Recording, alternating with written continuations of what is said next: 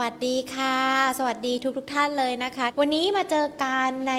เดือนใหม่ของสัปของเดือนของปีกันแล้วด้วยนะคะ 1 มีนาคมวันนี้วันอังคารเนาะเขาบอกว่ามีนากันแล้วเมื่อไหร่จะมีเงินกันบ้างนะอะดูเหมือนว่าจะมีเงินกันแล้วนะ เพราะว่าวันนี้ตลาดหุ้นช่วงเช้าก็ปิดดีด้วยนะคะ แล้วก็เดี๋ยวตอนบ่ายลุ้นตลาดหุ้นปิดตอนเย็น แล้วก็ลุ้นสลากกินแบ่งรัฐบาลกันด้วยอาจจะเจอเศรษฐีหน้าใหม่ ถ้าพรุ่งนี้ลางานแสดงว่าวันนี้ถูกรางวัลที่หนึ่งนะคะไม่ต้องคิดถึงกันนะ แล้วเดี๋ยวอีกวันหนึ่งจะกลับมาทำงาน อันนี้ขอแบบฝันลมๆแรงๆกันก่อนนะ เอามาพูดคุยกันค่ะเกี่ยวกับในเรื่องของภาวะการลงทุนกันสักนิดหนึ่ง ตอนนี้ดูเหมือนว่าในเรื่องของสถานการณ์ทั้งไวรัสโควิด -19 หรือว่าแม้แต่รัสเซียยูเครน ดูเหมือนว่าทั้งตลาดหุ้นไทย ตลาดภูมิภาคเอเชียจะ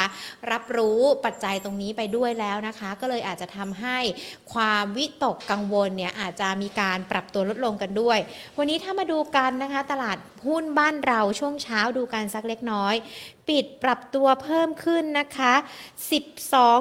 80 จุดค่ะ แล้วก็ขณะเดียวกันเนี่ยปิดกันไป 1,697.98 จุด มูลค่าการซื้อขายนะ47,526 ล้านบาท ซึ่งถ้ามาดูการวันนี้ตลาดหุ้นนะคะ ก็มีเม็ดเงินฟันโฟ จากนักลงทุนต่างชาติเนี่ยกลับเข้ามาอยู่แล้วด้วยนะคะ ก็เลยอาจจะทำให้ตลาดวันนี้ปิดปรับตัวดีขึ้น เดี๋ยวช่วงบ่ายจะเป็นอย่างไร เดี๋ยวเรามาพูดคุยกับนักวิเคราะห์กัน ส่วนในเรื่องของสถานการณ์นะคะ ความกังวลเระหว่างเอ่อรัสเซียยูเครนนะคะ นักลงทุนตอนนี้ก็ดูเหมือนว่า ก็ยังคงรอว่ามันจะเกิดอะไรขึ้น หรือว่ามันจะมีการเปลี่ยนแปลงอย่างไรกันบ้างแล้ว ถึงแม้ว่าในช่วงที่ผ่านมานั่นเองนะคะ ในเรื่องของค่าเงินรูเบิลอาจจะมีการปรับตัวลดลงต่ำที่สุดเป็นประวัติการณ์กันด้วย ก็ต้องติดตามกันด้วยนะคะ ส่วน 5 อันดับหลักทรัพย์ 10 อันดับหลักทรัพย์ที่เราเอาขึ้นหน้าจอการวันนี้ดูเหมือนว่า ธนาคารกสิกรไทยเคแบงค์นะคะจะไม่ราคาไม่เปลี่ยนแปลงนะคะ ปตทสพบ้านปู OSP มีการปรับตัวเพิ่มขึ้น BBL อาจจะมีการปรับตัวย่อลงนะคะ ส่วน 5 อันดับหลักทรัพย์ที่เหลือที่เป็นอันดับ 6 7 8 9 10เนี่ยก็จะเป็นหุ้นที่เราคุ้นหน้าคุ้นตาคุ้นชื่อกันดีอยู่แล้วนะคะ ไม่ว่าจะเป็นทั้ง AOT CPO BAM แล้วก็ HANA HANA เมื่อวานนะก็ปรับตัวเพิ่มขึ้นมาค่อนข้างร้อนแรงวันนี้ก็ยังคงปรับตัวอยู่ด้วยนะคะ ตลาดหุ้นแน่นอนเดี๋ยวเราติดตามกัน ส่วนในเรื่องของ ภาพรวมสถานการณ์ไวรัสโควิด -19 อัปเดตตัวเลขกันสักนิดหนึ่งนะคะ วันนี้ยอดผู้ติดเชื้อรายใหม่ 2420 ราย เสียชีวิต 43 ราย ขณะเดียวกันวัคซีนสะสมมีการฉีดกันไปแล้ว กันแล้วนะคะประมาณ 123 ล้านโดสนะคะ อัปเดตตัวเลขผู้ป่วยหายกลับบ้านกันสักนิดหนึ่ง18,297 รายนะคะ สถานการณ์ก็ยังคงเป็นไปในทิศทางที่เรายังคงต้องจับตากันด้วยนะควบคู่ไปกับสถานการณ์อื่น ๆ ที่เกิดขึ้นในชีวิตประจำวันของเรา อย่างวันนี้ใครไปซื้อไข่ไก่อะ ราคามันปรับเพิ่มขึ้นมาแผงละ 9 บาทแล้วนะทุกคน วันนี้ทางด้านของกระทรวงพาณิชย์ก็เลยบอกว่าให้กรมการค้าภายในนะ เตรียมเรียกทางด้านของสมาคมผู้ค้าไข่ไก่เข้ามาคุยกันซิว่าตอนนี้มันเป็นยังไงกันบ้าง ราคาต้นทุนมันปรับเพิ่มขึ้นแน่นอนมันเลยมีผลกระทบต่อราคาขาย แล้วก็กระทบกับผู้บริโภคด้วย ต้องดูว่าราคามันจะปรับลงได้หรือเปล่านะคะ ตอนนี้ราคาไข่ก็แพงขึ้นอีกรอบหนึ่งด้วยนะคะอ้าวส่วนทิศทางในเรื่องของตลาดหุ้นไทยจะเป็นอย่างไรกันบ้างเดี๋ยวเราพูดูดคุยเพิ่มเติมนะคะ วันนี้เราจะมีการพูดคุยกันกับคุณภาสกร ลินมณีโชตกรรมการผู้จัดการ จากบริษัทหลักทรัพย์กสิกรไทยนะคะหญิงขออนุญาตต่อสายหาคุณภาสกรสักครู่หนึ่งนะคะ ขณะเดียวกันนะคะ ก่อนที่เราจะพูดคุยกันกับนักวิเคราะห์ขอบพระคุณผู้ใหญ่ใจดีของเรากันก่อนเลยนะคะ ธนาคารไทยพาณิชย์จำกัดมหาชนค่ะ ที่ให้การสนับสนุนรายการของเรามาณโอกาสนี้กันด้วยนะคะ ขอบพระคุณที่สนับสนุนรายการของเราแล้วก็สนับสนุนกันมาด้วยดีตลอดเลยนะคะสำหรับธนาคารไทยพาณิชย์จำกัดมหาชนค่ะอะต่อสายหาคุณภาสกรการสักครู่หนึ่งดีกว่านะคะ เดี๋ยวเราจะได้พูดคุยกันแล้วก็ประเด็นในเรื่องของตลาดหุ้นทิศทาง แนวโน้มจะเป็นอย่างไรกันบ้าง ทั้งในเรื่องของความตึงเครียดรัสเซียยูเครน หรือว่าแม้แต่ในเรื่องของสถานการณ์ทั้งเฟดเงินเฟ้อหรืออัตราดอกเบี้ยด้วยนะคะ เดี๋ยวขอลองต่อสายกันอีกสักรอบหนึ่งนะคะสวัสดีครับ ค่ะ คุณภาสกรค่ะ วันนี้ตลาดหุ้นบ้านเราดูเหมือนว่าจะเริ่มรับรู้ในเรื่องของสถานการณ์ รัสเซียยูเครนกันแล้ว เพราะว่าดูจากสัญญาณ ที่เมื่อวานนี้ก็ปิดบวกขึ้นมาได้ แล้ววันนี้ช่วงเช้าก็มีการปรับเพิ่มขึ้นมาด้วย เราประเมินสถานการณ์ความตึงเครียดรัสเซียยูเครนนี้ยังไงเหรอคะ ก็เรียนอย่างนี้ครับว่าเอ่อยังวางใจไม่ได้อืมถ้าตอบแบบสั้นๆเนี่ยยังวางใจไม่ได้ค่ะเอ่อด้วยด้วยความมือของชาติตะวันตกนะครับอ่า sanctions บวกกับเอ่อความสามารถของยูเครนที่ที่ทิมนะครับเอ่อสถานการณ์ในในในในเอ่อจากทางนี้ได้ได้ได้ดีนะครับ มันก็เลยตลาดก็คงจะมองว่าเอ่อ งานนี้อาจจะเอ่อไม่ได้จบแบบแรงมากนะอืมอันที่สองผลกระทบจากการแซงชั่นของเออฝั่งตะวันตกเนี่ยต่อเศรษฐกิจของรัสเซียเนี่ยมันก็เยอะมาก ไม่ว่าจะเป็นค่ะในแง่ของตลาดหุ้นเอ่ยนะครับที่ที่ลงไปเยอะนะครับเอ่ออัตราดอกเบี้ยนโยบาย ซึ่งเอ่อเมื่อวานทางธนาคารกลางก็ขึ้นจากระดับ 9%มาที่ 20%นะครับเพื่อที่จะประประคับประคองสภาพคล่องนะครับเอ่อในในในระบบ ต้องเรียนอย่างนี้ว่า 9%ของของทางรัสเซียเนี่ยตัวตัวเขาเองเนี่ยก็ได้เตรียมเอ่อขึ้นคือได้ขึ้นดอกเบี้ยมาตั้งแต่ระดับ 4-5%มา 9%ในช่วงปีเศษๆที่ผ่านมาแล้วเพราะว่าเขาก็ค่ะเตรียมตัวพอสมควรนะฮะเอ่อฉะนั้นเนี่ยเอ่อณณปัจจุบันเอาณวันนี้ก่อนผมมองว่าอะคนก็เริ่มเอ่อคลายกังวลตรงนี้ แต่เราก็ผมไม่อยากให้วางใจนะครับ เพราะว่าเอ่อ ข่าวข่าวทุกทุกท่านก็คงจะติดตามอยู่แหละ ว่าเอ่อการให้สัมภาษณ์ของทางประธานาธิบดีของรัสเซียก็ก็ดูน่ากลัวอยู่ ถ้าเกิดค่ะมีการใช้ออปชันที่ดูรุนแรงอ่าผมว่ามันก็อาจจะแย่ได้อีกทีหนึ่งอันนี้ผมว่ายังยังเอ่อยังต้องระมัดระวังนะครับค่ะเอ่อหลักในการเอ่อ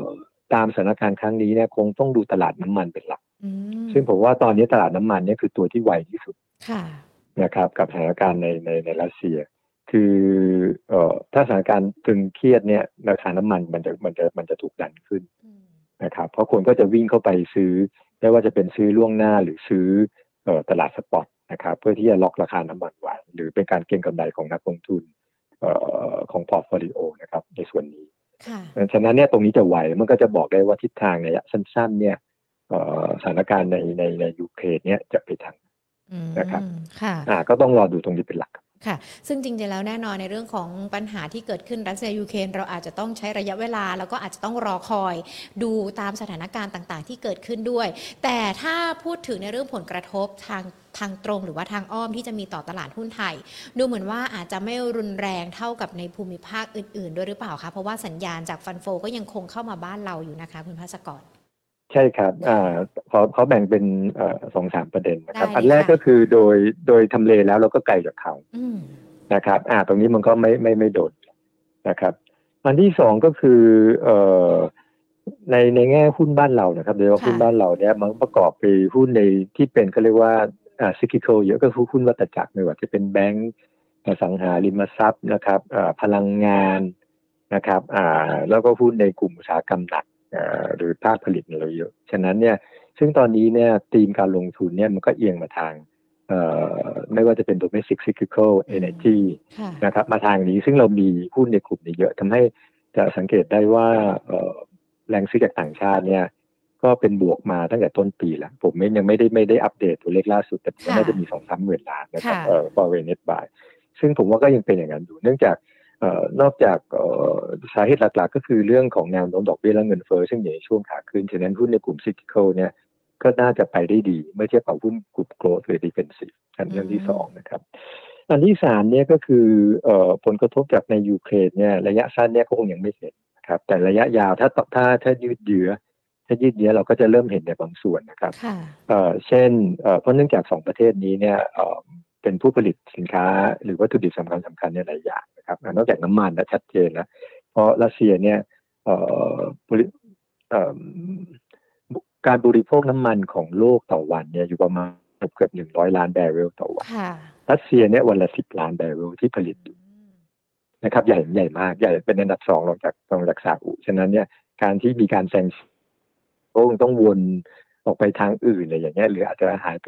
ลดเอ่อน้อยลงฉะนั้นการกดดันต่อราคาน้ำมันเนี่ยมีสูงก๊าซธรรมชาติ ซึ่งอันเนี้ยเราอาจจะไม่ได้โดนโดยตรงนะครับค่ะแต่ราคาก๊าซธรรมชาติในยุโรปเนี่ยตอนนี้ก็มีปัญหาเยอะมากนะครับ แล้วก็อะมันก็วนไปถึงราคาก๊าซธรรมชาติที่เทรดกันในตลาดหลักๆเช่นเฮนรี่ฮับหรือในเนเธอร์แลนด์อืมนะครับมันก็จะวนกลับมาฉะนั้นเนี่ยเอ่อผู้เอ่อบริษัทที่มีก๊าซธรรมชาติเป็นต้นทุนนะครับอ่าไม่ว่าเอ่อ จะเป็นผู้ที่ที่ใช้กับในแง่ของเชื้อเพลิง หรือในแง่ของ SPP อย่างเงี้ยอาจก็อาจจะต้องระมัดระวังนะครับไกลตัวไปนิดนึงนะครับ ก็อาจจะเป็นเรื่องของปุ๋ยนะครับ ไม่แน่ใจเอ่อท่านผู้ฟังอาจจะพอทราบหรือเปล่าว่าปุ๋ยเนี่ยผลิตจากก๊าซธรรมชาติเป็นหลักนะครับ ก็จะเอาเอาไฮโดรเจนที่มาจากการสกัดก๊าซไปรวมกับเอ่อตัวไนโตรเจนแล้วออกมาเป็นยูเรียก็บวกๆไปอืมฉะนั้นเนี่ยการขาดแคลนปุ๋ยเนี่ยกำลังเป็นปัญหาอยู่ แล้วก็อันเนี้ยเรื่องเรื่องนี้อาจจะทำให้การขาดแคลนปุ๋ยเนี่ย เอ่อเร่งตัวขึ้นไปอีกแต่เป็นเป็นปัญหาในระยะกลางถึงยาวมากกว่าระยะสั้นนะครับนอกนั้นก็จะเป็นพวกธัญพืชข้าวสาลีนะครับที่อาจจะพอทราบกันแล้วฉะนั้นเราก็จะมีหุ้นบางตัวอย่างอ่า RBF นะครับที่มีที่ต้องใช้ข้าวสารเอ่อแป้งข้าวสาลีเยอะในในแง่ของวัตถุดิบเขาอืมนะครับนอกนั้นก็จะมีอย่างในการผลิตชิปส์นะครับก็จะมีก๊าซนีออนนะครับก๊าซนีออนจะเป็นก๊าซที่ใช้ในการเป็นก๊าซนีออนเป็นก๊าซเฉื่อยชนิดหนึ่งนะครับฉะนั้นการผลิตชิปเนี่ยมันจะต้องใช้ก๊าซนีออนในการการผลิตแต่เท่าที่เช็ค ดูเนี่ยเอ่อผู้ผลิตอย่างในเกาเอ่อไต้หวันและเกาหลีเนี่ยมีสต็อกอยู่ประมาณสามสี่เดือน ฉะนั้นเนี่ยชิปอาจจะไม่ได้ขาดทันทีนะครับ แต่ฉะนั้นเนี่ยมันต้องดูว่าตัวนี้จะลากยาวหรือเปล่าอืมในระยะสั้นเนี่ยผมว่าดูดูดูไม่แย่นักไม่ได้น่ากลัวนะแต่ถ้ายืดเยื้อเนี่ยก็คงจะต้องมาดูแล้วว่าตรงนี้จะมีผลกระทบยังไงครับ ค่ะ คุณภาสกรคะ ครับผมค่ะ พอเราดูจากสถานการณ์ต่างๆ ที่เกิดขึ้นความตึงเครียดรัสเซียยูเครนแล้วตอนนี้ประเด็นในเรื่องของเฟดหรือว่าแม้แต่อัตราเงินเฟ้อดอกเบี้ยก็ละทิ้งไม่ได้เหมือนกันใช่ไหมคะสำหรับประเด็นนี้ คือตอนนี้แต่อันนี้ก็ก็ก็ก็ขำนิดๆนะครับว่าพออืมเกิดอันนี้คือทุกคนก็ต้องโฟกัสมันอยู่เพราะเป็นเรื่องอ่าใหญ่มากใช่ไหมครับค่ะเราเราก็กลัวสงครามกันแหละเพราะว่าในยุคสมัยนี้เราก็เป็นยุคที่คนก็ไม่ได้คิดว่าเอ่อเอ่อเรื่องสงครามเป็นเรื่องใกล้ตัวเป็นเรื่องไกลตัวทำมากอ่านะครับ แต่แน่นอนครับเรื่องเฟดไม่ได้หายไปไหนอืมนะครับเอ่อเงินเฟ้อที่เกิดขึ้นเนี่ยมันก็เป็นผลจากการที่ในช่วงโควิดนะครับอ่าทุกประเทศเนี่ยต้องประคับประคองเศรษฐกิจค่ะนะครับผมเอ่อฉะนั้นเนี่ยการอัดเงินในส่วนของนโยบายการคลังเนี่ยก็เยอะมากของเรานี่ก็อัดไปเยอะนะครับอืมสังเกตได้จากการใช้เอ่อนี่นี่นี่สาธารณะเราก็ค่ะขึ้นมาเป็นระดับ 10ถึง15 percentage point นะครับค่ะอเมริกาก็อัดเยอะมากเอ่อเดากันว่าเอ่อ ทั่วโลกเนี่ยมีการอัดเงินผ่านนโยบายการคลังเนี่ยถึง5ถึง6ล้านล้านเหรียญค่ะนะครับทั่วโลกอันนี้ไม่รวมนโยบายการเงินนะที่มีการซื้อสินทรัพย์อะไรอย่างเงี้ยเอ่อซึ่งอันเนี้ยมันเลยทำให้เอ่อในช่วงที่ผ่านมาเนี่ยจะสังเกตว่าเอ่อมันนี่สปายหรือเงินที่ที่ระบบเศรษฐกิจถืออยู่เนี่ยค่ะโอ้เพิ่มสูงขึ้น แล้วมันค่ะกำลังซื้อดีขึ้นดังนั้นฉะนั้นไอ้ปัจจัยพวกเนี้ยไม่ว่าจะมีสงครามไม่มีสงครามเนี่ยกำลังซื้อมันดีขนาดนี้แล้วก็ในประเทศ ในยุโรปอเมริกานะครับก็ดีมากอืมอันเนี้ยเอ่อแล้วรวมถึงแบบว่าเอ่อตลาดแรงงานก็ค่อนข้างไทยมากๆนะครับโดยเฉพาะในอเมริกาการขึ้นค่าแรงเนี่ยเอ่อเอ่อค่าจ้างเนี่ยขึ้นมาระดับ5ถึง6เปอร์เซ็นต์นะครับผมฉะนั้นไม่เป็นไหนเพียงแต่ว่าช่วงนี้เนี่ยพอประเด็นสงครามเนี่ยมันมีมันมีผลนิดนึงก็คือว่าคนเขากำลังมองว่าเฟดอาจจะไม่เร่งขึ้น หรือเอ่อ การประชุมในเดือนมีนาคมเดือนเนี้ยค่ะอาจจะอาจจะไม่อาจจะไม่ขึ้นแบบว่า50ตังค์อย่างที่คนกลัวกันมอาจจะเหลือแค่สลึงหนึ่งเพื่อที่ว่าเอ่อเนื่องจากผมว่าเอ่อสถานการณ์เกี่ยวกับเอ่อในยูเครนเนี่ยมันก็ค่อนข้างอ่อนไหวค่ะมันอาจจะออกแบบไหนก็ได้ออกมาแบบดีหรือไม่ดีก็ได้ค่ะฉะนั้นเนี่ยโอ้การที่เข้าไปซ้ำเติม หรือเพื่อเพื่อป้องกันเรื่องเงินเฟ้อแล้วก็จับไป50 basis point นะครับหรือ50ตังค์เนี่ยอืมก็อาจจะดูเอ่อ ไม่ค่อยเหมาะกับสถานการณ์นี้นะครับอ๋อแล้วค่อยไป adjust ในในครั้งต่อไปได้ หรือค่ะอาจจะแบบว่าโฮไปเลยไม่ขึ้นก็ได้ ฉะนั้นเนี่ยอืมมันก็เลยทำให้เอ่อตัวตัวนี้เป็นตัวช่วยค่ะเอ่อสภาพตลาดอีกทางหนึ่งในความเป็นผมนะค่ะ แต่มันไม่ไปไหนนะครับ ตลาดประเด็นนี้ยังอยู่และคงยังอยู่กับเราอีกสักระยะหนึ่งด้วยค่ะ ต้องอยู่จนกว่าจะชัดเจนมากกว่านี้ว่าท้ายที่สุดแล้วใช่เนี่ยครัจะบขึ้นดอกเบี้ยเท่าไหร่เงินเฟ้อเป็นยังไงกันบ้างคุณภาสกรค่ะเราจะเห็นช่วงที่ผ่านมาเนี่ยพอมีในเรื่องของสถานการณ์รัสเซียยูเครนอาจจะเป็นสถานการณ์ที่เราไม่ได้คาดคิดว่ามันจะมาถึงขนาดนี้ การลงทุนในตลาดหุ้นมันก็จะอาจมีการปรับตัวลดลง สินทรัพย์ทองคำก็มีการปรับตัวขึ้นมาด้วย เราจะเห็นใช่ครับว่าการลงทุนของนักลงทุนเองเนี่ยอาจจะต้องเปลี่ยนแปลงไปตามสถานการณ์หรือว่าแม้แต่ตามวัฏจักรเศรษฐกิจต่าง ๆ ที่เกิดขึ้น ตรงนี้คุณภาสกรมีคำแนะนำสำหรับนักลงทุนด้วยไหมคะว่าการลงทุนในช่วงนี้มันจะต้องใช้รูปแบบยังไงหรือว่า นักลงทุนเขาจะต้องเหนื่อยไหมคะสำหรับการลงทุนในช่วงนี้เพราะเดี๋ยวบางวันทองขึ้นบางวันทองลง บางวันหุ้นตก อาทิตย์ที่แล้วหุ้นตกเยอะมากพออาทิตย์นี้เอาปรับตัวดีขึ้นอีกแล้วนะก็ก็ก็เห็นใจนักลงทุนนะครับเพราะเราอ่างานอาชีพผมก็คือเอ่อต้องอยู่ตรงนี้แหละค่ะอ่าโดยภาพรวมเราต้องบอกต้องเรียนอย่างอย่างนี้เลยว่าความผันผวนยังสูงอยู่อืมอ่าแต่บ้านเราเนี่ยเนื่องจากเราไม่ได้ สามารถลงทุนกับความผันผวนได้เหมือนในตลาดต่างประเทศค่ะนะครับ ถ้าเราอยู่ในอเมริกาเนี่ยมันสามารถไปไปซื้อดัชนี VIX ได้หรือ volatility index นะครับก็โดก็ซื้อกันตรงๆเลยนะครับฉะนั้นเนี่ยในแง่ของ asset class เนี่ยผมมองว่าเอ่อในความเป็นผมนะรัสเซียค่ะจะไม่ได้ยอมง่ายๆอืมเพียงแต่เขาจะเขาจะดูว่าจะลงอย่างที่เขาเจ็บตัวน้อย หรือจะลุยต่อค่ะนะครับ ซึ่งอันเนี้ยผมว่า ระยะสั้นเนี่ยน่าจะยังไม่มีคำตอบหลังจากดูได้จากการเอ่อเจรจาเมื่อวานนะครับ ซึ่งก็ออกมาไม่ได้มีความคืบหน้าอะไรรัสเซียก็ยังลุยต่อเนื่อง แล้วก็มีเอ่อคอนวอยเอ่อที่แบบว่าเป็นแบบว่ารถที่วิ่งเข้าไปในประเทศแบบยาวกันสี่ห้าสิบไมล์ก็คือค่ะเขาคือเขาก็กล่าวว่าเขาจะชนะอ่าฉะนั้นผมว่าความผันผวนไม่เป็นไรฉะนั้นเนี่ยก็ขึ้นอยู่กับ portfolio ของของนักลงทุนแล้วแหละว่าตอนนี้เอียงไปทางไหนอืม นะครับ ถ้ายังมีทองสินทรัพย์ในกลุ่มทองและน้ำมันอยู่หรือพลังงานอยู่ผมว่าอันเนี้ยก็จะทำให้สบายใจเยอะค่ะนะครับ แต่สำหรับคนที่ยังไม่มีเนี่ยณเข้าตอนนี้เนี่ยมันก็จะเป็นการเก็งกำไรในระยะสั้นเนื่องจากเราจะเข้ามาในระดับต้นทุนที่ค่อนข้างสูงพอสมควรค่ะนะครับ ผมเอ่อคำแนะนำของเราเนี่ยเราก็มองว่าเอ่อตัวที่หลบภัย มันก็คงจะต้องดูในกลุ่มนี้ ซึ่งตอนนี้เรามองว่ากลุ่ม domestic cyclical นะครับ ก็คือค่ะหุ้นวัตจักรในประเทศ เช่น ธนาคารพาณิชย์นะครับอสังหาริมทรัพย์ค้าปลีก อันนี้น่าจะเป็นกลุ่มที่หลบภัยดีโดยเฉพาะในหุ้นไทยซึ่งเราไม่ได้รับผลกระทบโดยตรงแล้วผลกระทบที่จะเกิดขึ้นจากของขาดเอ่ออืมราคาสินค้าขึ้นคงต้องใช้ระยะเวลาค่ะช่วงค่ะนะครับหุ้นหุ้นพลังงานแล้วก็มีในส่วนนี้นะครับเอ่อถ้าถ้าถ้าถ้าถ้ายังไม่มีผมว่าตรงนี้ก็ยังพอได้เพราะเนื่องจากระยะยาวเนี่ยผมมองว่าราคาพลังงาน น้ำมันเนี่ยก็คงน่าจะถึงแม้ครั้งนี้อาจจะมีการปรับตัวลดลงถ้าสถานการณ์ดีขึ้นเนี่ยแต่อืมคงน่าจะอยู่ในระดับสูงอยู่ม อีกกลุ่มหนึ่งที่ที่ที่น่าสนใจก็เป็นหุ้นกลุ่มโรงพยาบาลนะครับค่ะเพราะว่าเอ่อด้วยเอ่อการติดเชื้อจากสายพันธุ์โอไมครอนเนี่ยก็ค่อนข้างเยอะ ถึงแม้จะเป็นสายพันธุ์ที่ไม่รุนแรงในเรื่องของอาการของโรคแต่เอ่อพอมันเยอะมันคูณออกมาโดยเอ่อความน่าจะเป็นที่จะรุนแรงน้อยลง มันก็ยังเยอะอยู่ดีค่ะนะครับ ก็เช็คล่าสุดเนี่ยการใช้เครื่องช่วยหายใจเนี่ยก็กลับมาเพิ่มสูงขึ้น แต่ก็ยังไม่ได้น่ากลัวเหมือนช่วงก่อน อืมค่ะ สถานการณ์โควิด ตอนนี้ดูเหมือนว่านักลงทุนก็จะเรียนรู้อยู่กันไปกับสถานการณ์ที่เกิดขึ้นแล้วด้วยนะคะ หุ้นหลบภัยใช่ครับที่เมื่อสักครู่นี้คุณภาสกรบอกมามีหลายกลุ่มเหมือนกันนะคะ ที่สามารถเข้าไปหลบได้ในช่วงที่เกิดสงครามในขณะนี้ ถ้าเจาะเป็นรายตัวเลยล่ะคะ คุณภาสกรพอจะมีตัวเด่นๆท็อปพิกแนะนำด้วยไหมคะครับผม ในกลุ่มธนาคารพาณิชย์เราก็ยังชอบเอ่อเอ่อธนาคารขนาดใหญ่อยู่นะครับผม ก็เนื่องจากผมเล c คอมเมนต์เคแบงค่ะไม่ได้เนื่องจากเป็นบริษัทแม่ก็จะค่ะเป็นในกลุ่มของเอ่อธนาคารกรุงเทพนะครับค่ะแล้วก็ธนาคารไทยพาณิชย์นะครับ กลุ่มใหญ่ เนื่องจากเอ่อถึงแม้ดอกเบี้ยบ้านเราปีนี้เนี่ยธนาคารในประเทศไทยน่าจะยังไม่ขึ้นดอกเบี้ยอืมนะครับ แต่ต้องเรียนว่าเอ่อ global central banks อะอย่างเช่นอเมริกาหรืออะไรเขาก็จ่อจะขึ้นอยู่แล้วล่ะหลายค่ะหลายบางประเทศก็ขึ้นไปแล้วนะครับ อย่างอย่างเกาหลีเนี่ยขึ้นไปแล้วสามครั้งอืมนะครับ ของเราเนี่ยในแถบนี้เนี่ยเอ่อสิงคโปร์เนี่ยเริ่มขึ้นไปแล้วนะครับแต่สิงคโปร์ก็ไม่ได้เป็นดอกเบี้ยนโยบาย แต่ก็ใช้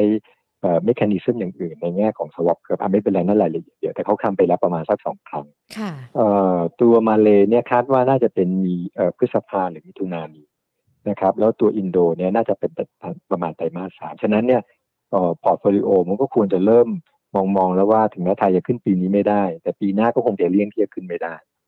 นะครับฉะนั้นเนี่ยธนาคารพาณิชย์ขนาดใหญ่เนี่ยคงจะได้ประโยชน์อันนี้คือกลุ่มที่หนึ่งซึ่งเราชอบแบบ BBL กับ SCB อืมค่ะนะครับ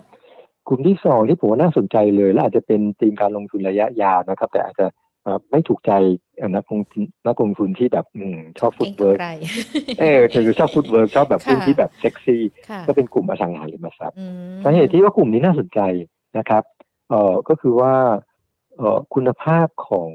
ของงบการเงินดีมากค่ะโดยเฉพาะตัวใหญ่ๆหกเจ็ดตัวแรกเนี่ยคุณภาพดีมากเลยนะครับ การกู้หนี้ยืมสินเนี่ยอยู่ในระดับต่ำ DE เนี่ยออกมาเฉลี่ยก็ประมาณแบบจุดห้าจนถึงหนึ่งแต่ส่วนใหญ่จะเกาะเกาะประมาณจุดห้าคือกู้กู้น้อยมากนะครับค่ะโควิดที่สองปีที่ผ่านมาเนี่ยขายดีโดยเฉพาะเอ่อบ้านแนวราบนะครับ แล้วสิ่งที่เกิดขึ้นก็คือว่าเอ่อสินค้าคงเหลือของตัวหลักๆ เนี่ยลดลง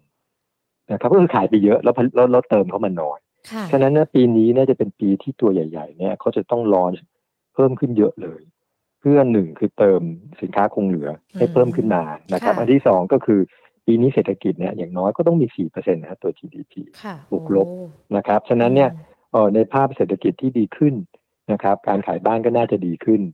นะครับ ฉะนั้นในกลุ่มนี้ก็เอ่อดูไม่แย่แล้วก็ valuation ไม่แพงค่ะนะครับ ก็ dividend yield เนี่ยก็ไล่กันได้ห้าหกเจ็ดแปดเป10%แล้วแต่ตัว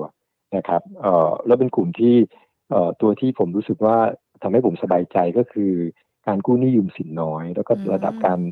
เกียร์วิ่งเนี่ยต่ำมากฉะนั้นเนี่ยความเสี่ยงมันน้อยไปเยอะไม่ใช่กับ valuation ที่ไม่แพงนักค่ะนะครับเอ่อกลุ่มกลุ่มต่อไปก็จะเป็นเรื่องค้าปลีกนะครับ ซึ่งอันเนี้ยเราก็ชอบ CPO มันก็ขึ้นมาถึงระยะหนึ่งแล้วนะหลังจากที่นิ่ง ๆ อยู่ประมาณ 58 59 บาทอืมนานมากจนขึ้นมาค่ะ60กว่าบาท ซึ่งผมมองว่าปีนี้จะเป็นปีของเขา นะครับ หลังจากที่ปีที่แล้วเอ่อในช่วงโควิดเนี่ยก็ได้รับผลกระทบเยอะเอ่อก็อย่างที่พอทราบ CPALL ก็ปิดสาขาไปเยอะผมว่าพอเริ่มเปิดเมืองเนี่ยตัวตัวสาขาก็จะเริ่มกลับมานะครับฉะนั้นเนี่ยในแง่ของเอ่อ same store sales growth เองหรือตัว metrics เนี้ยการเงินเนี่ยน่าจะกลับมาดีขึ้นค่ะนะครับอ่าแล้วตัวเป็นตัวที่ได้ประโยชน์จากการเอ่อบริโภคที่ดีขึ้นอยู่แล้ว แล้วปีนี้เนี่ยเอ่อเราเชื่อว่าเอ่อฝั่งบริโภคเนี่ย staple เนี่ยน่าจะมาดี แล้วถ้ามีการแบบว่า เอิ่มเช่นการเลือกตั้งหรืออะไรเงี้ยอ่าอืมผมว่าตรงนี้ก็จะช่วยนะครับผมค่ะส่วนกลุ่มสุดท้ายตัวโรงพยาบาลเนี่ยก็จะเป็นเรื่องของโควิด ซึ่งเอ่อในกลุ่มเนี้ยเราชอบ BDMS นะค่ะครับอ่าเนื่องจากอ่าถึงแม้ BDMS จะไม่ได้เอ่อรายได้จากโควิดเป็นกอบเป็นกำเหมือนโรงพยาบาลระดับเอ่อกลางและเล็กนะฮะแต่ที่ผ่านมาเนี่ยก็เอ่อการควบคุมค่าใช้จ่ายดีขึ้นเยอะอืมนะครับ แล้วเรามองว่าพอมันเริ่มค่อยๆเปิดเมืองได้เนี่ยรายได้จากต่างประเทศเนี่ยก็จะเริ่มกลับเข้ามาครับผมค่ะ ก็จะเป็น 3 กลุ่มนะคะ มีทั้งธนาคาร แล้วก็ในเรื่องของค้าปลีกนะคะ อสังหาริมทรัพย์ โรงพยาบาล อสังหาริมทรัพย์ที่เมื่อสักครู่นี้คุณภาสกรบอกว่า ถ้าเป็นตัวเด่นแนะนำจะเป็นตัวไหนนะคะ ก็เราชอบอยู่สองสามตัวนะครับค่ะก็จะมี AP ค่ะสุภาสุภาลัยค่ะนะครับ แล้วก็ SC Asset ค่ะนะครับผมอืมอ่าซึ่งผมเอ่อตรงเนี้ยก็เอ่อถ้าตัวใหญ่ ที่ที่ผลประกอบการในปีที่แล้วดีมากเลยนะครับ ก็คือค่ะตัว Asian Property หรือ AP ค่ะนะครับอ่าเอ่อสมัยนี้หลังจากถ้าถ้าคนไม่ได้ตามเอ่อ sector นี้นะครับถ้าถ้ามาดูงบการเงินของกลุ่มพวกนี้ก็จะเริ่มตกใจว่าปีนี้กำไรไตรมาสละเป็นพันล้านค่ะนะครับปีนี้กำไรกันสี่ห้าพันล้านเนี่ยโอ้โหแบบสมัยก่อนที่เป็นแค่หลักร้อยล้านนะครับ ส่วนตัว S S C S ก็เป็นตัวที่มาเรื่อยๆนะครับ แล้วก็ทำได้ดีอย่างต่อเนื่องนะ ครับอืมค่ะก็ถือว่าเป็นกลุ่มที่อิงกับในเรื่องของวัฏจักรเศรษฐกิจที่มองกันว่าปีนี้ GDP น่าจะบวกลบสัก 4%ไม่เกินจากนี้นะคะ บวกลบกันไป มีคุณผู้ชมสอบถามมาค่ะ คุณภาสกรชื่อคุณวรพัฒน์นะคะ บอกว่าครับผมอยากจะดูในเรื่องของอุตสาหกรรมการส่งออกซะหน่อยค่ะ เรามองยังไงกันบ้างแล้วก็หุ้นที่เกี่ยวข้องกับกลุ่มส่งออกนี้ยังน่าสนใจไหมคะเอ่อต้องเรียนอย่างนี้ อันนี้ขอแยกตอบเป็นสองประเด็นนะครับค่ะในในในในตัวตัวบุเอ่อธุรกิจนั่นเองอะก็ต้องดูว่า อะไรที่เขาส่งออกนะครับอืมอ่าซึ่งผมมองว่าอย่างกลุ่มอิเล็กทรอนิกส์ซึ่งเราก็เคยชอบมาเยอะนะค่ะ KCE HANA อะไรเงี้ยค่ะผมว่ามันเป็นเลทไซเคิลมากๆละอืมนะครับแล้วก็อาจจะยังมี SVI ที่ก็ยังเอ่อโชว์ผลประกอบการที่ค่อนข้างโดดเด่นมากๆ ในไตรมาสสี่แล้วน่าจะต่อเนื่องในไตรมาสหนึ่งแต่แบบว่าอีกสองตัว KCE กับ HANA เนี่ยมันก็ต่อเนื่องกันมาสองปีแล้วอะค่ะงั้นข่าวดีมันก็รับไปเยอะค่ะนะครับ เอ่อตัวส่งออกกลุ่มอื่นที่ผมคิดว่ายังพอไปได้ก็อย่างเช่นในกลุ่มรถยนต์ เช่นเอ่อสมบูรณ์แอดวานซ์นะครับอืมเนื่องจากการฟื้นตัวของตลาดรถยนต์เนี่ยยังดีอยู่นะครับค่ะแล้วก็เอ่อมันมีเอ่อ pending เอ่อ pent up demand ก็คือช่วงที่ผ่านมามันผลิตไม่ไม่พอนะครับ จากปัญหาการขัดแคลนชิปนะครับฉะนั้นค่ะตรงเนี้ยมันน่าจะโอเคอยู่นะครับ กลุ่มอื่นก็อันนี้ก็ก็ปรับปลายแล้วแล้วแต่ว่าเอ่อ จะเป็นกลุ่มอาหารซึ่งกลุ่มอาหารเพราะว่ามันมันมาเรื่อยๆอืมนะครับ ผมอะก็ค่ะไม่ได้ฉะนั้นเอ่อในในฝั่งของเอ่อ underlying business หรืออันนั้นต้องมาดูว่าตรงไหนที่ยังได้ประโยชน์อยู่ตรงไหนที่เริ่มเป็น rate cycle แล้วค่ะอีกประเด็นหนึ่งก็คือเรื่องค่าเงินบาทค่ะ อ่าซึ่งค่าเงินบาทเนี่ยเป็นตัวที่ ที่ต้องเรียนตามตรงว่าค่าเงินบาทเราเหวี่ยงมากเนาะค่ะโอ้เราแบบบางทีเราเห็นอยู่สามสามจุดห้าสักช่วงหนึ่งมองอีกทีหนึ่งผ่านไปสองอาทิตย์เหลือสามสองต้นต้น ๆค่ะเบี่ยงเร็วนะครับค่ะแล้วนี่ก็กลับมาแล้วอืมนะครับ อันนี้ต้องต้องต้องเรียนอย่างนี้เอ่อในส่วนของค่าเงินเนี่ยเราเราเราเรียนเรื่องวิวเราก่อนค่ะวิวเราเนี่ยเรามองว่าเอ่อ house view เราเนี่ยเรามองปีนี้ทั้งปีอยู่ประมาณ 32.5อืมนะครับแล้วก็จะติดแข็งค่ะๆแต่ระยะสั้นเนี่ยผมมองว่าเนื่องจากเอ่อถ้าเอ่อเราเนี่ยน่าจะขึ้นดอกเบี้ยไม่ได้เมื่อเทียบกับประเทศอื่น ไม่ว่าจะเป็น develop market หรือจะเป็นแบบว่าประเทศในอาเซียนด้วยกันฉะนั้นเนี่ยบาทเนี่ย ผมจะมองไปติดอ่อนมากกว่าติดแข็ง อืมค่ะนะครับ แต่ก็ต้องเรียนอย่างนี้ว่าโอ้ความผันผวนในในฝั่งบาทเนี่ยมันสูงมากค่ะมันสูงมากจนทำให้แบบว่าคนที่เล่นหุ้นส่งออกเนี่ย ก็พอเจอความผันผวนแล้วเวลาความผันผวนเยอะเนี่ยหุ้นมันค่ะมักจะถูกดิสเคาอืมมากกว่าจะถูกให้พรีเมียมอืมค่ะฉะนั้นจะสังเกตในเรื่อง เอ่อเดือนสองเดือนที่ผ่านมาหุ้นในที่เกี่ยวกับส่งออกตรงๆนะครับไม่ไม่ได้พลังงานนะพลังงานเขามีเรื่อง FX ก็จริงค่ะแต่แต่แต่ผลกระทบจากน้ำมัน หรือเอ่ออันนี้ส่งส์จากการน้ำมันเนี่ยมันแรงกว่าเอ่อค่าค่าเงินเยอะอืมนะครับแต่ถ้าคนที่เป็นสินค้าผลิตหรือทั่วๆไปอย่างเงี้ยจะเห็นได้ว่าไม่ค่อย perform เท่าไหร่อืมในช่วงที่ผ่านมา เพราะว่าความเหวี่ยงของของค่าเงินในช่วงที่ผ่านมาบวกกับในในแต่ละอุตสาหกรรมเนี่ยผมว่า เอ่อเรื่องเอ่อ good story หรือ positive story ของของส่งออกในปีที่ผ่านมาหรือปีก่อนหน้านั้นเนี่ยมันเริ่มมันเริ่มทำให้หลายตัวมันอยู่ใน late cycle เหมือนพวกอิเล็กทรอนิกส์ครับอืมค่ะก็อาจเขาเรียกว่าอาจจะต้องใช้ความระมัดระวังในเรื่องของการลงทุน ต้อองงเลือกเลยนะอาจจะต้องใช่เนี่ยคุณคุณต้องวเลือกรคุณวรพัฒน์ที่สอบถามมาแนะนำตัวส่งออกแล้วเขาบอกว่าตัว TU ตัวที่เขาถืออยู่ตัวนี้น่าสนใจไหมคะ หรือว่าถ้าอยากจะซื้อเพิ่ม TU นี่อยู่ในกลุ่มที่ผมว่าโอ นะครับ เพราะเนื่องจากตัวตัวสินค้า เอ่อไอไอทูน่าเองเนี่ยอืม หนึ่งก็คือจริงๆต้นทุนต้นทุนทูน่าเนี่ยค่อยๆปรับตัวขึ้นนะค่ะ นะครับ ที่แต่เนื่องเนื่องจากสต็อกของ TU ตัวทูน่าในต้นทุนที่ถูกเนี่ยเขามีสต็อกไปเยอะพอสมควรฉะนั้นเนี่ยผลกระทบก็ไม่เยอะ ค่ะ อันที่สองเนี่ยในในในในช่วงที่เงินเงินเฟ้อค่อนข้างสูงนะครับอ่าเรามองว่าเอ่อสินค้าเกี่ยวกับพวกปลากระป๋องปลาทูน่าอะไรเงี้ยมันจะทำมันจะไปได้ดี เนื่องจากมันเหมือนกับว่า คนก็สเกลดาวน์ลงมามามาบริโภคสินค้าที่อาจจะถูกลงอืมนะครับผมอันที่สามเนี่ยก็ก็ชอบ TU ในส่วนของการจัดการบริหารจัดการของกลุ่มนี้ โดยโดย ก็จะก็จะสังเกตว่าเอ่อตอนนี้มันมีเทรนด์เอาบริษัทลูกเข้าเข้าตลาดค่ะนะครับ TU ก็ช่วงก่อนก็เอา TFM เข้ามาในตลาด แล้วก็มีแผนที่จะเอาเข้าอีกค่ะนะครับฉะนั้นค่ะตัวเนี้ยมันก็จะเพิ่มมูลค่าของบริษัทแม่ที่ที่ที่ถือเอ่อหุ้นของกลุ่มที่ที่จะมาเข้าตลาดนี้อืมดังนั้นในส่วนของ หุ้นกลุ่มส่งออกเนี่ย TU เนี่ยจะเป็นฝั่งที่ผมรู้สึกว่าโอเคค่ะมันคือวัฏจักรมันขาขึ้นมันก็ไม่แรงมากนะอืมนะครับค่ะอ่าอะไรอย่างเงี้ยอ่าฉะนั้นเวลาลงมันก็เวลาที่มันเริ่มแผ่วมามันก็มันจะไม่แผ่วนะค่ะ ในกลุ่มอิเล็กทรอนิกส์ครับผมค่ะอะก็ถือว่าถามถูกตัวแล้วกันก็เป็นตัวที่ยังสวยอยู่นะคะสำหรับหุ้นในกลุ่มส่งออกอย่างตัว TU กันด้วยนะคะ คุณภาสกรครัคะบผมขออนุญาตหยิบยกคำถามจากคุณผู้ชมที่ดูในไลฟ์สดของเรานะคะ อาจจะเป็นกลุ่มครับที่นอกเหนือจากที่เราพูดคุยกันไปนะคะ สักประมาณครับ3-4 ตัวนะคะ ที่มีคุณผู้ชมสอบถามมา คุณครับผมทีนะคะ ขอสอบถามตัว next ค่ะ next point ตัวเนี้ยค่ะ NEX ไม่ทราบว่าคุณภาสกรจะพอให้ตัวคำนี้แนะก็นำขอได้ดูไหมคะข ออนุญาตคือตัวนี้เราเราไม่ได้ cover หุ้นหุ้นตัวนี้อืมนะครับฉะนั้นค่ะเนี่ยก็ก็จะแบบว่าตัวที่ในตัวตัวไหนที่เราไม่มี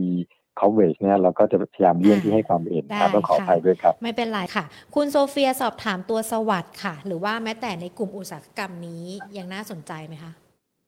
คือเอ่อ non-bank โดยภาพรวมเนี่ยเอ่อก็ lag lag อยู่มาสักอยู่สักระยะหนึ่งอืมนะครับค่ะอ่าต้องต้องเรียนอย่างนี้ นะครับเอ่อช่วงก่อนก็โดนเรื่องของเอ่อการแข่งขันจากเอ่อธนาคารออมสินนะครับว่าเอ้ยค่ะจะมีเข้ามาอะไรนั่นหรือเปล่านะครับ แล้วก็การควบคุมเรื่องดอกเบี้ยนะครับของของทางการเอ่อฉะนั้นเนี่ยเอ่อผมว่าก็รับรู้ข่าวร้ายไปไปพอสมควรแล้วนะครับแต่ถามว่ามันจะแบบดีด้ากลับขึ้นมาเร็วๆหรือเปล่าเนี่ยเอ่อผมมองว่าอาจจะไม่ได้เร็วขนาดนั้นก็คงต้องดูหนึ่งในแง่ของเอ่อปีนี้เนี่ยจะโตสินเชื่อได้แค่ไหนอืมค่ะ นะครับเอาตรงนี้ก่อน อันที่สองก็ถ้าตรงนี้โตได้ผมว่าคนจะกลับมาเล่นค่ะนะครับ อันที่สองก็คือคนก็ยังห่วงห่วงเรื่องคุณภาพสินทรัพย์อยู่ว่าจะคุมอยู่หรือเปล่าค่ะนะครับ ซึ่งไอ้ตัวเนี้ยมันยังไม่ชัดอืมฉะนั้นเนี่ยถ้าเริ่มคุมอยู่ได้เนี่ยผมว่ามันจะกลับมา ส่วนเอ่อประเด็นเรื่องเอ่อต้นทุนเอ่อเอ่อต้นทุนการเงินที่จะเพิ่มสูงขึ้นนะปีนี้ยังน่าจะยังไม่เห็นอยู่ค่ะนะครับ แต่อาจจะต้องพอเริ่มเข้าปลายปีเนี่ยอาจจะต้องเริ่มแบบว่าต้องมาระวังเพราะว่าเรามองว่าแบงก์ชาติเนี่ย ไม่ปลายปีนี้ก็ปีหน้าก็คงต้องเริ่มขึ้นแล้วค่ะอ๋อได้ค่ะ งั้นขออีกสักสองตัวแล้วกันนะคะ คุณชัยวัฒน์สอบถามมาตัวแบมค่ะน่าสนใจไหมคะตัวนี้ ครับผมเอ่อในกลุ่มในกลุ่ม AMC นะครับ หรืออืม Asset Management ซึ่งเรา cover ทั้งหมด 3 ตัวค่ะนะครับที่กสิกรก็คือแบมค่ะ AMT และชโยค่ะต้องเรียนอย่างนี้ครับขอตอบเป็นสองสามประเด็นค่ะในในภาพรวมเนี่ยเราชอบเอ่อ คนที่ซื้อหนี้เสียที่เป็น unsecured ก็คือไม่มีหลักประกันอืมมากกว่าค่ะมีหลักประกันค่ะอันนี้อันนี้ผู้อธิบายภาพรวมก่อนค่ะเอ่อถามว่าทำไมเราชอบคนที่ซื้อเอ่อเอ่อที่ที่ทำเกี่ยวกับ unsecured เพราะ unsecured เนี่ยถึงแม้มันจะดูเอ้ยเรานี่นี่นี่เสียไม่มีหลักประกันมันต้องแยกกว่าสิใช่ไหมความเข้าใจเราทั่วๆไปเป็นอย่างนั้นค่ะแต่แต่ในแน่ใช่ในแล้วเนี่ยเอ่อโดยเฉพาะ JMT ซึ่งทำหนี้เสียที่ไม่มีหลักประกันเนี่ยเอ่อจำนวนแอคเคาท์นะครับ หรือบัญชีที่เขา ที่จัดเขาจัดการตามจัดเก็บอยู่เนี่ยโอ้โหมันเยอะมากเลยครับอืมประมาณแบบห้าหกล้านบัญชีค่ะ ฉะนั้นเนี่ยเอ่อเก็บได้บ้างไม่ได้บ้าง แต่โดยรวมแล้วเนี่ย โอ้การคาดการณ์นะครับ ว่าจะเก็บได้เท่าไหร่เนี่ยเพราะมันเล็กจัดเนี่ยโอ้มันมันคาดการณ์ได้มากได้ได้ง่ายมากเลย ค่ะนึกออกไหมฮะค่ะฉะนั้นเนี่ยเนื่องจากมันยิบย่อยมันเหมือนเม็ดทรายเลยอะฉะนั้นเนี่ยเสถียรภาพหรือเอ่อเอ่อกระแสเงินสดเนี่ยมันจะมีความเสถียร หรือคาดการณ์ได้ง่ายกว่าเยอะอืมนะครับ ซึ่งอันเนี้ยโอ้โหผมว่าเป็นจุดเด่นของธุรกิจอัน e ค u r e เลยนะอืมเอ่อการซื้อนี่นี่ unsecure ค่ะที่ไม่มีหลักประกัน เพราะว่ามันมันเยอะจัดพอมันเยอะจัดเนี่ย เก็บได้บ้างได้ได้บ้างฉะนั้นแล้วพอมันดูสถิติแล้วคาดการณ์ไปข้างหน้าเนี่ยมันจะไม่ค่อยพลาดเท่าไหร่ค่ะอืมนะครับในประเด็นที่หนึ่งค่ะในทางกลับกันเนี่ยทำไมถึงเราถึงบอกว่าเอ๊ะแล้ว secure เอ่อ secure หรือที่มีหลักประกันเนี่ยทำไมถึงไม่ค่อยชอบ ทั้งที่มันมีหลักประกันนี่มันมีความมั่นคงกว่าเยอะ ก็จะเรียนว่าเนื่องจากพอมันเป็นสินสินเชื่อเอ่อหนี้เสียที่มีหลักประกันเนี่ยเอ่อสินทรัพย์แต่ละชิ้นเนี่ยมักจะมีขนาดใหญ่ค่ะนะครับฉะนั้นเนี่ยในทางกลับการการขายได้หรือขายไปได้ หรือปิดดีลได้ปิดดีลไม่ได้ของเอ่อ็มซีที่มีหลักประกันเนี่ยมันมีผลต่อกระแสเงินสดอืมค่ะฉะนั้นมันก็จะเหวี่ยงค่ะงั้นน่าสังเกตได้เลยว่าเอ่อพอเอ่อธุรกิจที่มีที่เกี่ยวกับสินทรัพย์อย่างเงี้ย หลายหลายหลายหลายๆธุรกิจก็ valuation ไม่แพงนะอะอย่างอย่างอค่ะสังหาริมทรัพย์ที่เราพูดเมื่อกี้เนี้ยค่ะ PE ก็สมัยก่อนนี่ต่ำสิบนะเลขหลักเดียวค่ะโอ้ที่ในเมืองจีนนี่เหลือแบบสี่ห้าเท่าอะไรอย่างเงี้ยอ่าในค่ะขณะที่อย่าง JMT เนี่ยโอ้โหแบบว่า ตอนนี้เทรดกันแบบห้าหกสิบเท่า PE อืมหนักมากค่ะทั้งที่มันไม่มีหลักประกันอืมนะครับฉะนั้นเนี่ยอันนี้คือภาพใหญ่ที่ที่เรามองธุรกิจนี้แต่ คำถามคือว่าแล้วเราเราเราแบรนด์ตัวนี้เป็นยังไงค่ะอ่าตอนนี้จริงๆแล้วเนี่ยด้วย valuation ของ JMT นะครับ ซึ่งก็ไปไกลมากนะครับ เราคำแนะนำเนี่ยเราเป็นถืออืมนะครับ เราก็ซึ่งเราก็ชอบมาเลยคือเชียร์จนตอนนี้เราเชียร์ด้วยไม่ไหวแล้วอะเราเราขอดูโอเคละถ้าถ้าถ้าขึ้นต่อเราก็ดีใจด้วยแต่เราค่ะแต่ว่าเราเชียร์กันตั้งแต่สิบกว่าบาทจนมันห้าหกสิบอะอืมเออเราก็ขอละอะโอเค ก็ดีใจกับนักลงทุนที่ถือที่ถือมาโดยตลอดค่ะหรือแม้แต่ชายโยเองนะครับ ซึ่ง ซึ่งก็จะมีส่วนที่เป็นอ่ามีหลักประกันกับมีหลักประกันประมาณครึ่งครึ่งๆนะครับ ก็ perform ได้ดีช่วงหลังก็แบบว่าเริ่มนิ่งค่ะๆนะครับฉะนั้นแต่อย่างไรอ่าถึงแม้ผมจะชอบ unsecure มากกว่า แต่ด้วย valuation ของ unsecure ที่สูงกว่าเนี่ยผมกลับมองว่าแบรนด์ตัวเนี้ยไม่แย่อืมค่ะนะครับแล้วผมว่า under เอ่อตอนนี้ก็มีการเปลี่ยนผู้บริหารนะครับมาสักค่ะระยะหนึ่งแล้ว แล้วผู้บริหารก็มาจากคนวงการ finance แหละนะครับค่ะก็รู้จักกันดีค่ะเอ่อซึ่งก็เรามองว่าเอ่อจากนี้เนี่ยก็จะมีการ เอ่อเปลี่ยนแปลงในเชิงการบริหารจัดการนะครับการ manage business แล้วก็เอ่อที่ดีขึ้นบวกกับช่วงที่ผ่านมาผมว่ามันก็ low base ปีที่แล้วอืมกำไรในปีที่แล้วมัน low base ค่ะงั้นแบมผมว่าเอ่อปีเนี้ยดูไม่แย่เลยครับ แล้วก็ค่ะ ในในส่วนของ AMC ที่กสิกรเราเนี่ยแบมตอนนี้เป็นท็อปปิกครับผมอืมค่ะ คือต้องบอกว่าใครที่อดทนถือมาได้ตอนนี้แสดงความยินดี แล้วก็แสดงความดีใจด้วยนะคะ เพราะจริง ๆ แล้วก่อนหน้านี้หญิงก็ถือแบมแล้วก็อดทนถือไม่ไหวตอนนี้รู้สึกเสียดายอะดีใจกับคนที่ถือด้วยนะคะ ทิ้งท้ายอีกหนึ่งครับผมคำถามสำหรับคุณคุณนรงค์ฤทธิ์นะคะ อยากจะได้รับแนวรับแนวต้านสำหรับตัว OSP ค่ะ ไม่ทราบว่าคุณพัชกรให้ได้ไหมคะ ตัวนี้อ่าแป๊บนึงครับเดี๋ยวขอดูได้นะคเลรับยค่ะ เออคือในกลุ่มเครื่องดื่มชูกำลังนะครับค่ะเอ่อเอ่อซึ่งเราก็ cover ทั้งสองตัวคือคาราบาวกับ OSP เนี่ยเราชอบ OSP มากกว่าคาราอืบาวม ค่ะ นะครับผมเดี๋ยวผมขอดูราคากี่ตอนนี้ 37 บาท นะครับเอ๊ะมัน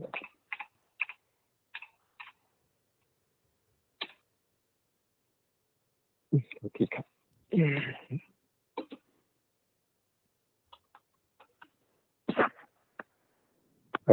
ประเด็นหลักๆ เกี่ยวกับเอ่อ OSP ปัจจุบันก็คือว่าเราค่ะในการประชุมนักวิเคราะห์ครั้งล่าสุดเนี่ยก็ดูมีแนวโน้มที่อาจจะสามารถขึ้นราคาเอ่อ product ได้อืมนะครับ อ่าแล้วเขาขึ้นได้เนี่ยก็คงจะจะจะค่อนข้างทำให้มาชินเนี่ยเขากลับตัวกลับมาดีขึ้นค่ะนะครับแปลประเด็นที่หนึ่งเอ่อประเด็นที่สองก็คือว่าเมื่อเทียบกับตัวคาราบาวแล้วเนี่ยถ้า โดยเฉพาะเนื่องจากเอิ่ม การเอ่อเขาเรียกแพคเกจจิ้งค่ะนะครับแพคเกจจิ้งของของตัวคาราของตัวทางฝั่งโอสดเนี่ยตัว M100 อะไรพวกเนี้ยมันจะใช้มันจะเป็นแก้วซะส่วนใหญ่อืมถ้าสังเกตค่ะนะครับ เมื่อเทียบกับเอ่อของคาราบาว ซึ่งเขาจะมีเอ่อที่เป็นกระป๋องเยอะโดยเฉพาะในธุรกิจที่เขาส่งออกต่างประเทศนะครับเอ่อด้วยเอ่อคือเรียกอะไรอะเอ่อวัตถุดิบอลูมิเนียมเนี่ยมันค่ะมี ราคาสูงขึ้นเยอะนะครับอ๋อฉะนั้นเนี่ยอ่าค่ะมันก็เลยทำให้ให้ตอนนี้ OSP เนี่ยดูได้เปรียบกว่าคาราบาว อันนี้ในแง่ของภาพฟันดัมเ n นทัลนะครับค่ะส่วนในแง่ของถ้าคำถามเกี่ยวกับเรื่องไอ้ตัวเอ่อแนแนววรับแนวต้านแนวแนวรับแนวต้านเนี่ย ตอนนี้เรามีคำแนะนำเป็นเอ่อซื้ออยู่นะครับผมขอดูราค่ะคาซื้อเนี่ยนะครับแพทย์นะครับได้เลยค่ะ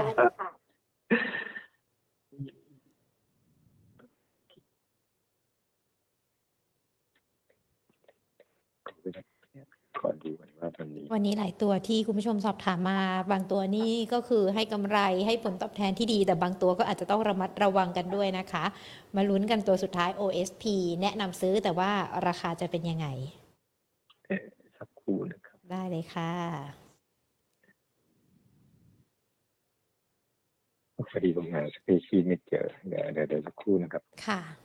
ช่วงนี้อ่าเสร็จแล้วเสร็จแล้วแทนนะครับ valuation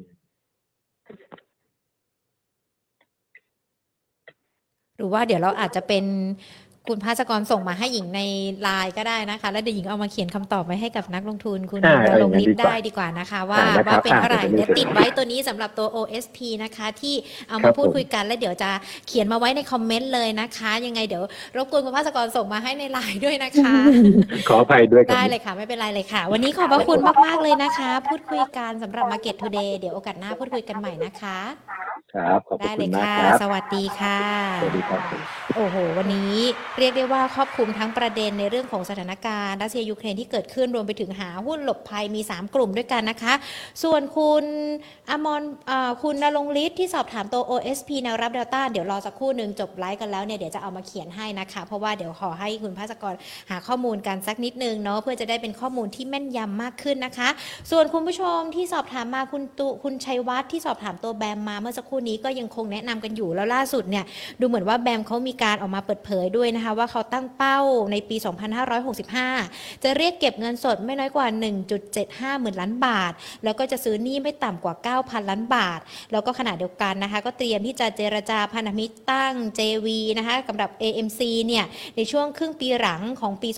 2565 ซึ่งก็จะรองรับ NPL หลังหมดมาตรการช่วยเหลือลูกหนี้ด้วย อันนี้ก็เป็นในเรื่องของข่าวข่าวความคืบหน้าในตัวของแบมนำมาฝากกันด้วยนะคะ คุณผู้ชมสามารถติดตามรายการ Market Today ของเราได้นะคะ ทุกๆวันเป็นประจำวันจันทร์ถึงศุกร์บ่าย2โมงแบบนี้แหละค่ะ ผ่านทางช่องทาง Facebook แล้วก็ YouTube Money and Banking Channel หรือว่าอีกหนึ่งช่องทางทางด้านของ Podcast นะคะ Money and Banking Podcast อย่าลืม Subscribe ที่ YouTube แล้วก็กดไลค์ที่เพจ Facebook กันไว้ด้วยนะคะ เพื่อที่จะได้ไม่พลาดในเรื่องของการติดตามรับชม รับฟังสาระดีๆ ที่นำมาฝากกันแบบนี้แหละค่ะ วันนี้ Market Today หมดเวลาแล้วนะคะ ลากันไปก่อน สวัสดีค่ะ